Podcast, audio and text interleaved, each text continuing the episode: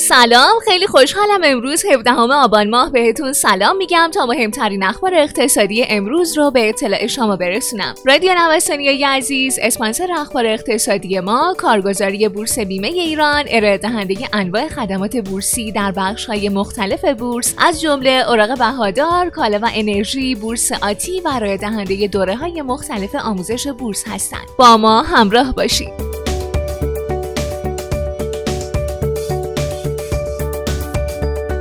بازار ارز به احتمال پایان فشار حداکثری واکنش ریزشی نشون داد. دلار روز پنجشنبه تا کانال 26 هزار تومانی ریخت و روز جمعه در معاملات پشخطی در کانال 24 هزار تومانی معامله شد. واکنش سکه هم به تحولات سیاسی اخیر چندین کانال ریزش قیمت بود. بورس هم که در انتهای هفته با خوشبینی به انتخابات ترامپ مثبت شده بود، حالا در صورت انتخاب بایدن احتمالاً با تغییر فاز همراه میشه. فارغ از نوسانات اخیر، اونچه برای فعالان بازار سرمایه سرمایه الان مهمه پایان یک دوره طولانی از گمان زنی ها و تعقیب اخبار و تحلیل های مربوط به انتخابات آمریکاست.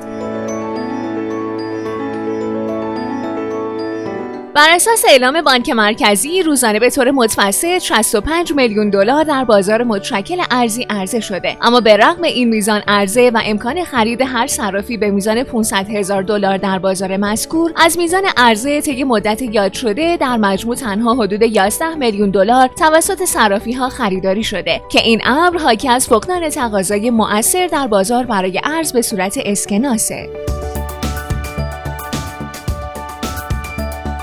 بالا رفتن افزایش احتمال پیروزی بایدن در انتخابات ریاست جمهوری ایالات متحده در ظهر جمعه انتظاراتی رو در بین معاملهگران ارزی ایجاد کرد که اونها در معاملات پشتخطی با فشار بیشتری اقدام به فروش کردند. همین مسئله موجب شد که برخی فعالان گمان زنی کنند که ممکنه دلار در روز جاری با قیمت‌های زیر مرز 25 هزار تومان آغاز به کار کنه.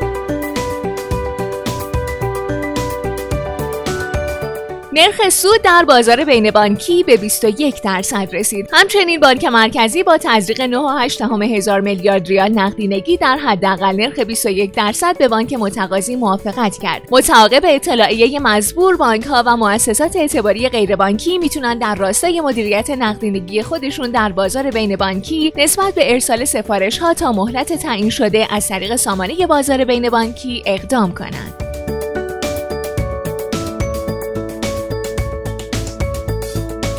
بنابر پیشبینی اکونومیست اقتصاد ایران در سال میلادی آینده رشد دو درصدی رو تجربه می‌کنه و این در شرایطی که به نظر می‌رسه خودروسازی نقش مهمی در ثبت این رشد خواهد داشت. مسائلی مثل کاهش احتمالی بار تحریم ها و طرح توافق 25 ساله ایران و چین از جمله عوامل اثرگذار بر رشد اقتصادی و بهبود تولید خودرو خواهد بود.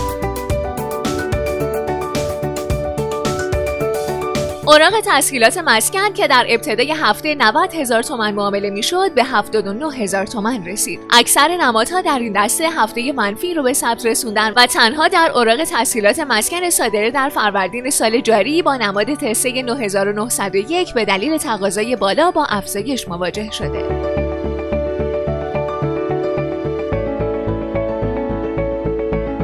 قیمت طلا در بازار جهانی در واکنش به کاهش قیمت دلار در مسیر ثبت بزرگترین رشد هفتگی در بیش از سه ماه گذشته قرار گرفت. بهای هر اونس طلا روز جمعه برای تحویل فوری با 46 دلار افزایش به 1950 دلار و 40 سنت رسید.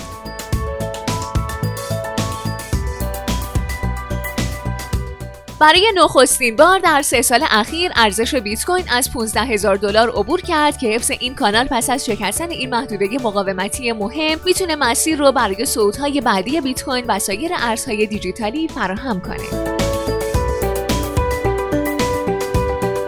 خیلی ممنونم که امروز هم با بخش اخبار اقتصادی همراه ما بودین. مجددا از حامی اخبار اقتصادی ما کارگزاری بورس بیمه ایران تشکر می‌کنم. آدرس کارگزاری بورس بیمه ایران خیابان توحید میانی نبش مهرداد شرقی مجتمع الهیه طبقه چهارم واحد 15 و شماره تماسشون 0313 131 2194